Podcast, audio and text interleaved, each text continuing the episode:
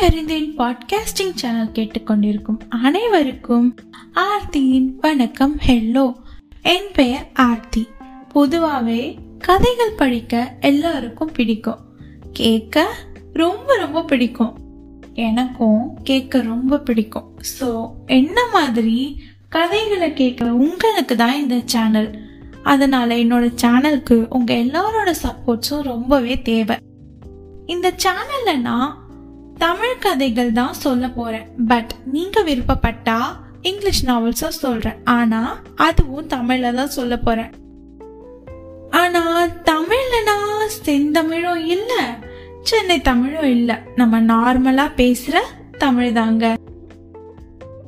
நான் ஃபர்ஸ்ட் உங்களுக்கு சொல்ல போற கதை கல்கி கிருஷ்ணமூர்த்தியோட பார்த்திபன் கனவு. ஏன் பார்த்திபன் கனவு செலக்ட் பண்ணிருக்கன்னு நீங்களா நினைக்கலாம்.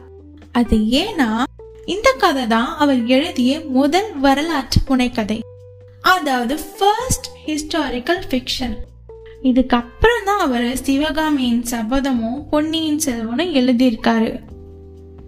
பொன்னியின் செல்வன் வரலாற்று புனைக்கதை பத்தி சொல்லவே தேவையில்ல. அந்த ஹிஸ்டாரிக்கல் ஃபிக்ஷனை கல்கி ரொம்பவே சுவாரஸ்யமா எழுதியிருக்காரு.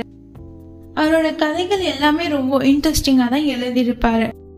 அதே மாதிரி தான் இந்த பார்த்திபன் கனவு நாவலும் அருமையாவும் சிறப்பாகவும் எழுதியிருக்காரு.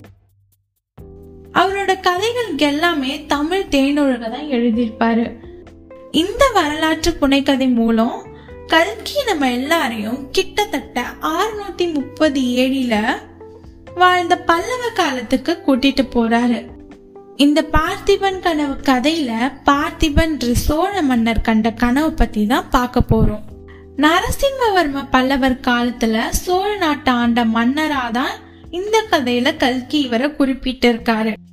பார்த்திபன் மகாராஜா எப்படி யார் மூலமா அவரோட கனவை எப்போ நிறைவேற்றினார்னு அடுத்து வர எபிசோட்ஸ்ல நம்ம பார்க்கலாம்.